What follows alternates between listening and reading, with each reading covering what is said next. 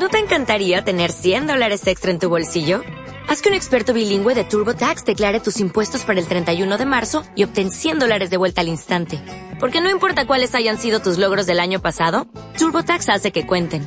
Obtén 100 dólares de vuelta y tus impuestos con 100% de precisión. Solo con Intuit TurboTax. Debes declarar para el 31 de marzo. Crédito solo aplicable al costo de la presentación federal con TurboTax Full Service. Oferta sujeta a cambios o cancelación en cualquier momento. Hola, buenos días desde La Habana. Y sí, como algunos ya saben y otros imaginan, del lado de acá del micrófono les habla Joanny Sánchez, cubana, periodista, ciudadana. Además estoy en un martes. La semana apenas ha dado sus primeros pasos informativos y la jornada ha amanecido soleada, cálida, con un poco de brisa aquí en la capital cubana, de manera que abriré de par en par esta ventana 14 a ver si logro que entre algo de ese fresco informativo, pero sobre todo para asomarme e invitarlos a todos ustedes a que se asomen junto a mí a los temas y las noticias más importantes de este 30 de marzo de 2021 aquí en Cuba. Se nos está acabando el mes, pero hoy en este programa voy a empezar con una cuestión que lleva mucho tiempo entre nosotros y tiene que ver lamentablemente con la desconexión entre el poder y la gente. Pero antes de decirles los titulares, voy a pasar a servirme el cafecito informativo, que como saben está recién colado, acabado de salir de la cafetera. Así que lo pongo en la taza, lo dejo refrescarse unos breves segundos y mientras tanto les comento los titulares de este martes. Ya les adelantaba que iba a empezar con un tema que tiene que ver con la desconexión con la realidad, o sea, la falta de contacto, de conocimiento, incluso de idea que tiene el poder en Cuba de lo que está pasando a ras de la calle. Y eso, claro está, se evidencia en un ejemplo, la construcción de una bandera de 10 metros de hormigón frente a la Embajada de Estados Unidos en La Habana, en un país, señoras y señores, que no tiene cemento prácticamente ahora mismo. En un segundo momento, el fertilizante, sí, ese que le hace tanta falta a los campos cubanos y que necesitan tanto los agricultores será en dólares. Al menos eso se ha anunciado por estos días de una fábrica que ha reiniciado su producción en la isla. También la televisión cubana sube el tono contra el movimiento San Isidro y también contra las personas que están reunidas bajo el llamado 27N en recordatorio del 27 de noviembre, la protesta frente al Ministerio de Cultura. Y por último, felicitar a el Instituto de Activismo y a Tania Bruguera que han sido premiados por Documenta, una de las más importantes exposiciones de arte contemporáneo del mundo que se celebra en Kassel, Alemania. Ya les daré detalles de este galardón. Dicho esto, presentados los titulares, bueno, pues viene ese momento mágico especial en que tomo la cucharita, revuelvo para que termine de refrescarse el café, pero de paso también hago la cortinilla musical de este programa, así mismo un chin chin, que es una cortinilla y después me voy a tomar un sorbito de un café amargo, acabado de colar, pero siempre, siempre necesario. Después de este primer buchito de café, los invito, como es tradición ya en este programa que hago desde hace más de dos años, a que pasen por las páginas del diario digital 14ymedio.com y allí podrán ampliar muchos de estos temas y la mayoría de estas noticias. También los invito a que me den me gusta y compartan este podcast en las plataformas donde se distribuye. Muchos lo oyen por WhatsApp, otros por Telegram, otros lo escuchan en Facebook, en YouTube e incluso en iBox. Así que adelante, de me gusta, comparta, ayuda a difundir esta ventana 14. Dicho esto, me voy con la primera cuestión del día. Voy a, a empezar este tema sobre la desconexión entre el poder y la calle con una frase, una frase que se le adjudica a la reina francesa María Antonieta, pero bueno, su origen es bastante dudoso, pero más allá de su autenticidad o no, ejemplifica como pocas frases en la historia de la humanidad la eh, eh, total eh, separación e incluso desconocimiento que puede llegar a tener el poder de lo que se vive en su pueblo, en sus calles, de lo que vive la gente en la cotidianidad y en la realidad. Y se trata de una frase que se le adjudica, reitero, a la reina María Antonieta, en la que supuestamente eh, fue dicha durante uno de los periodos más difíciles económicamente y de mayor hambruna de Francia y en ese momento eh, pues ella eh, alguien le comenta que el pueblo estaba sufriendo porque había de pan. Y qué se le ocurre responder al menos eso se dice a la reina dice bueno que coman pasteles y esta frase que coman pasteles se ha utilizado reitero para todos los poderosos que desconocen absolutamente a la gente, a la población que, eh, gobiernan o que eh, pues mantienen bajo su control.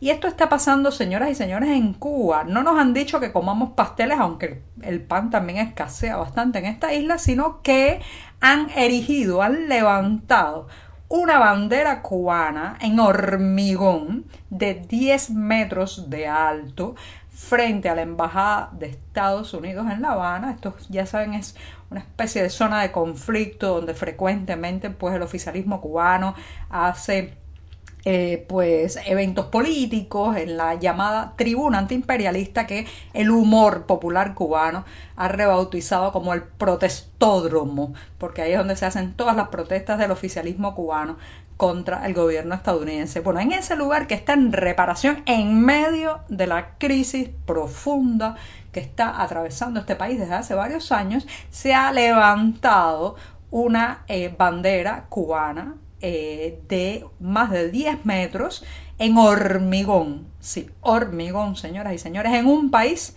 donde ahora mismo no hay cemento para reparar una casa. La gente que está en construcción tiene la construcción parada porque no hay cemento. El poco cemento que se encuentra se encuentra en las tiendas en dólares y cuando se puede comprar en el mercado informal ya supera los mil pesos cubanos un saco de cemento para reparar y para construir. Entonces, esto es como María Antonieta diciendo que coman pasteles. Ah, no tienen cemento, vamos a hacer una bandera de 10 metros de altura de hormigón para decirle a los cubanos solo hay recursos, solo hay cemento, solo se construye la, cuando la ideología, cuando la política está por el medio del resto, las casas cayéndose, las fachadas rajadas, los edificios a punto de desplomarse y ahí una bandera de 10 metros que como los pasteles de María Antonieta nos recuerdan la desconexión absoluta entre el régimen cubano y lo que está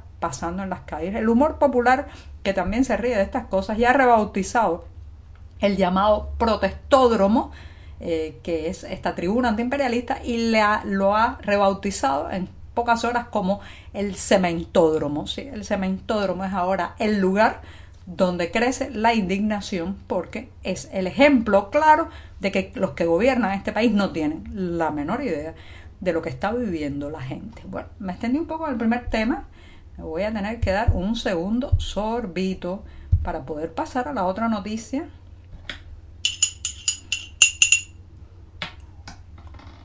Después de este segundo buchito de café, me voy con la tierra, la agricultura. Ya saben que estamos viviendo momentos difíciles de desabastecimiento, fundamentalmente de alimentos, y mucha gente tiene la mirada y la esperanza puesta en la tierra cubana, que no acaba de producir todo lo que el país necesita, buena parte de lo que el país necesita. Y uno de los problemas que más repiten una y otra vez los agricultores y los campesinos es que no tienen acceso a fertilizantes.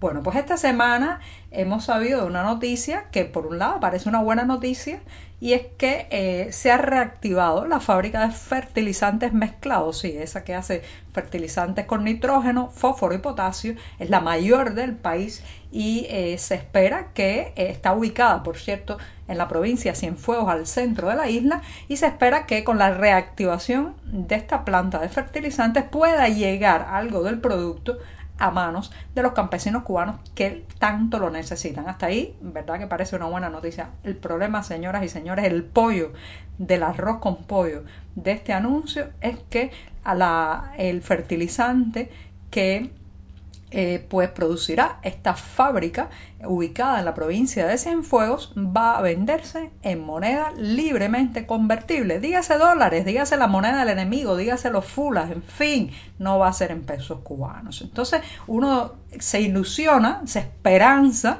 y de pronto recibe el macetazo en la cabeza de que no, que los campesinos tendrán que pagar en otra moneda que no es la moneda cubana para poder hacerse con los fertilizantes. ¿A quién se le ocurre que los campesinos y los agricultores cubanos van a poder tener acceso a divisas, a dólares? para poder comprar el fertilizante que tanto necesitan en esas monedas. Bueno, esto es realmente no se sabe ya si estas cosas las hacen a propósito para generar malestar o es que son tan tan ignorantes de cómo debe funcionar una, un sistema agrícola, cómo se le debe proveer a los productores de alimentos en un momento de tanta urgencia como esta eh, que uno no sabe realmente quién está tomando las decisiones de este tipo. Por allá arriba ese ese no e, ese no tiene que hacer tres horas de cola señoras y señores para poder alcanzar un pepino ni seis horas de cola para alcanzar una libra de papa porque si tuviera que hacerlo hace mucho tiempo hubiera eh, puesto a la venta o hubiera facilitado también la importación abierta y totalmente libre de fertilizantes a este país. Bueno, me voy con el tercer tema rápidamente. La televisión cubana sigue, sigue y sigue arremetiendo contra todo aquel que critique al sistema. Ya usted sabe, un día enciende el noticiero estelar de la televisión, ve usted mismo su rostro en la televisión acusado de apátrida, mercenario, enemigo de la patria. No se asuste, eso es algo que pasa. Cada vez que uno abre la boca, emite una crítica, toma un posicionamiento, está, eh, bueno, en peligro de terminar allí con su rostro en la televisión en el horario estelar de la noche sin derecho a réplica. Además, esto es difamación, fusilamiento de la reputación sin derecho a réplica. Y esta vez le ha tocado al movimiento eh, San Isidro y especialmente también al 27N, este grupo de personas que se han unido alrededor de una demanda de menos censura en el arte, libertad de expresión, también e incluso la renuncia del ministro de Cultura y pues les ha tocado anoche estar siendo lapidados en el noticiero estelar de la televisión cubana. La diferencia es que el tono ha subido, las amenazas cada vez son más fuertes, incluso eh, amenazas no solamente de aplicarles con severidad la ley, sino también amenazas de violencia física. Así que mucho ojo con todo esto, aunque en lo personal yo creo que estos son los coletazos del desespero. En la medida en que la inconformidad, la crítica se extiende en la sociedad cubana, estas payasadas, estos ataques a la reputación de los críticos es lo que va a subir de tono desde el oficialismo. Están muy nerviosos por el aumento de la disidencia y de la crítica contestataria en esta isla. Bueno, me voy rápidamente, me he extendido un poco, pero ya estoy terminando y voy a felicitar. Eh, fíjense que anoche estaba siendo lapidada la artista Tania Bruguera en eh, el noticiero estelar y hoy nos levantamos con la hermosa noticia de que Bruguera y el Instituto de Artivismo que ella lidera han sido galardonados nada más y nada menos que con un premio en la exposición de arte contemporáneo Conecte, Documenta, perdón, que ya saben, se hace en la ciudad alemana de Kassel. Le han otorgado el premio Arnold Bode eh, correspondiente a este año 2021 a Tania Bruera y al Instituto de Activismo también conocido por sus siglas Instar. Así que muchas felicidades a ellos y es una magnífica y buenísima respuesta a tanto fusilamiento de la reputación de que han sido víctimas estos artistas. Así que otra vez, felicidades por el galardón. Y con esto me despido esta mañana, que será miércoles, ya saben, el día atravesado de la semana. Muchas gracias.